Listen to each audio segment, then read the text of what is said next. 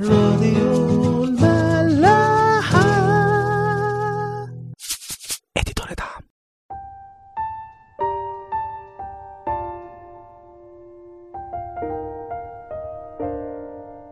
أهلا بيكو في عيش وملح. آخر حلقة داود كان هربان من شاول في برية زيف. بس أهل المنطقة دي اللي هم الزيفيين راحوا لشاول وبلغوه عن مكان داود يمكن استرضاء لشاول أو خوف من إنه يحصل لهم زي ما حصل لكهنة نوب وشاول يفتكرهم خونة ويقتلهم. فاخد شاول الجيش بتاعه معاه وراحوا حصروا داود في برية معون من كل ناحية. بس ربنا بينقذ داود زي كل مرة وكل مرة بشكل مختلف. المرة دي بيجي لشاول رسول بيقول له إلحق ده الفلسطينيين هجموا علينا فلازم نروح لهم. وفعلا شاول بيسيب داود وبيروح للفلسطينيين وبينقذ داود اليوم ده وبيهرب لحتة اسمها حصون عين جدي. بيبتدي إصحاح 24 من سفر صمويل الأول إنه شاول بعد ما بيخلص حربه مع الفلسطينيين مش بينسى داود طبعا وبيسأل عنه وبيقولوا له ده راح المنطقة الفلانية اللي هي عين جدي فبياخد 3000 راجل وبيطلع على عين جدي. واضح إن المنطقة دي كانت جبلية فيها صخور وكهوف وحاجات كده. فداود واللي معاه كانوا مستخبين في واحد من الكهوف دي. وبالصدفة وطبعا مفيش حاجة صدفة ده ترتيب ربنا إن شاول بيتزنق بيبقى عايز يخش الحمام يعني. فبيدور على أي حتة يتدارى فيها. وفعلا بجد هو ده اللي بيقوله الكتاب يعني في عدد ثلاثة بيقول إنه كان عايز يغطي رجليه هو ده معنى الكلمة يعني. المهم بيخش فين شاول عشان يتدارى؟ الكهف اللي قاعدين فيه داوود واللي معاه. أنتوا عارفين لما حد بيكون في حتة ضلمة وحد جاي عليه من حتة منورة اللي في الضلمة يشوف كويس جدا عشان عينه بتكون أخدت على الإضاءة دي. بس اللي جاي من الحتة المنورة بالعكس ما يشوفش كويس. وده اللي يفسر اللي حصل بعد كده. الرجالة اللي مع داود بيشوفوا الموقف ده إن شاول عدو داود دخل عليهم الكهف محدش معاه وهو مش شايفهم فبيقوموا قايلين لداود إيه؟ هو ده اليوم الذي قال لك عنه الرب. ها أنا ده أدفع عدوك ليدك فتفعل به ما يحسن في عينيك. داود غالبا بيقتنع وبيروح من ورا شاول وبيقوم قاطع حتة من الجبة بتاعته. وشاول طبعا ولا بيشوف ولا حتى بيحس باللي حصل إنما داود بقى بيحس بحاجة غريبة جدا. يقول لنا في عدد خمسة وكان بعد ذلك أن قلب داود ضربه على قطعه طرف جبة شاول. إحنا مش عارفين هو إيه اللي خلى داود يعمل كده الأول أصلا. هل كان عايز بس يثبت إنه كان ممكن يقتله زي ما هيعمل بعد كده فعلا؟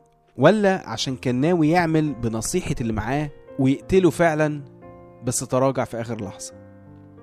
المهم إن الحتة اللي قطعها من جبة شاول دي ضربت قلب داود وجعت قلبه. وعشان نبقى فاهمين ده مش عشان داود كان قلبه ضعيف ولا ما كانش يقدر يقتل شاول لأنه قتل جولياط قبل كده. وما قتلوش في خناقة يعني إنما عشان كان جدف على ربنا وتحداه فمحاربته لجولياط كانت بدافع روحي. وقال له نفس الكلمة برضو إن هذا اليوم يحبسك الرب بيدي. وبعدين يقول على الجيش الفلسطيني كله لأن الحرب للرب وهو يدفعكم ليدنا. فلما أصحابه قالوا له الكلمة دي افتكر إنه خلاص كده الموضوع هينتهي. بس كان في حاجة تانية بتشده لورا بتوقفه وبتخليه ما يقطعش غير طرف الجب.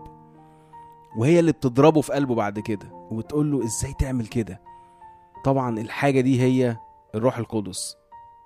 الروح القدس اللي جوانا ده المسيح قال لنا عليه كده في يوحنا 16 ومتى جاء ذاك يبكت العالم على خطية وعلى بر وعلى دينونة. داود طبعا راجل قلبه كان مع ربنا وحساس ناحية ربنا فحتى لو اتخدع أو اتصرف بتلقائية على طول الروح يلحقه ويبكته فعلى طول ياخد باله ويفوق. زي ما في عبرانيين 8 أعداد 7 و8 يقول لنا لذلك كما يقول الروح القدس اليوم إن سمعتم صوته فلا تقصوا قلوبكم. فداود عمل زي الآية دي بقى بس بقى مش اليوم لأ ده في لحظتها.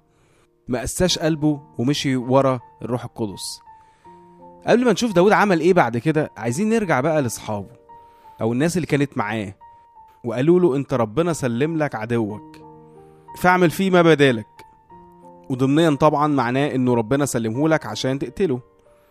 واحد عدوك وعايز يقتلك مجنون بقى مش مجنون ملك ولا مش ملك المهم إنه كان هيعمل فيك أكتر من كده لو وقعت في إيده. فهو ادي ربنا سلمه لك عشان تنهي على الشر ده. زي ما عملت قبل كده مع جولياط عادي يعني. العقل بيقول كده. لا ده كمان مش العقل بس ده على كلامهم ربنا كمان بيقول كده.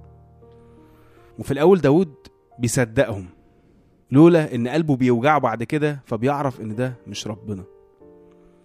ودي بقى حاجة بنشوفها كتير قوي ومش بعيد ابدا نكون إحنا نفسنا بنعملها كتير قوي قوي.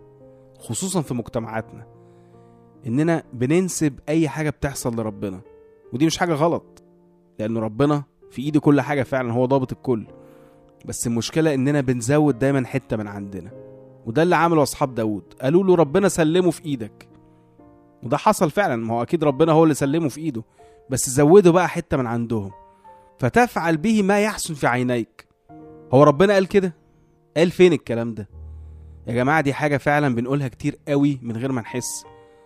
ربنا قال كده ربنا عايز كده وربنا ما قالش كده وربنا مش ممكن يعوز كده. طب جبت الكلام ده منين؟ رجعت للكتاب المقدس يعني ولقيته فعلا قال كده أو ما قالش كده؟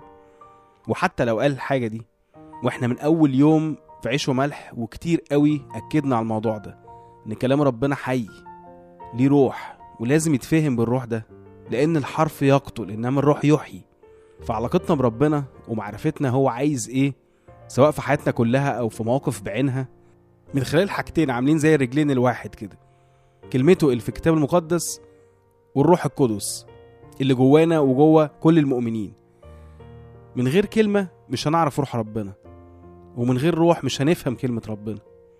لازم ناخد بالنا قوي قوي لما ننصح حد بحاجة سواء بنقول ربنا قال كده أو ربنا ما قالش كده لأن لو ما كناش مسلمين عقولنا وقلوبنا وأجسادنا لربنا من السهل قوي قوي إن الشيطان يستعملنا إننا نعسر حد أو نضلل حد ويمكن حتى نودي حد في داهية بسبب نصايحنا ليه اللي مش منقادة بالروح زي ما كان ممكن يحصل مع داود في عين جدي. في متى 16 مسيح بيقول لتلاميذه إنه هيروح أورشليم ويتسلم ويتقتل وفي اليوم الثالث يقوم فبطرس بيعمل زي ما بنعمل كلنا ويقول المسيح حشاك يا رب لا يكون لك هذا. لا يا رب إزاي يحصل كده؟ إزاي تعمل كده؟ مش ممكن ربنا يرضى بكده. فالمسيح على طول طبعا بيواجهه وبيقول له في عدد 23 اذهب عني يا شيطان أنت معثرة لي لأنك لا تهتم بما لله لكن بما للناس لازم نخلي بالنا قوي وإحنا بننصح أي حد وإحنا بنقول إن دي إرادة ربنا عشان ممكن نكون بنقول إرادة الشيطان وبدل ما نرشد الناس نعسرهم. نكمل بكرة. راديو ملاح.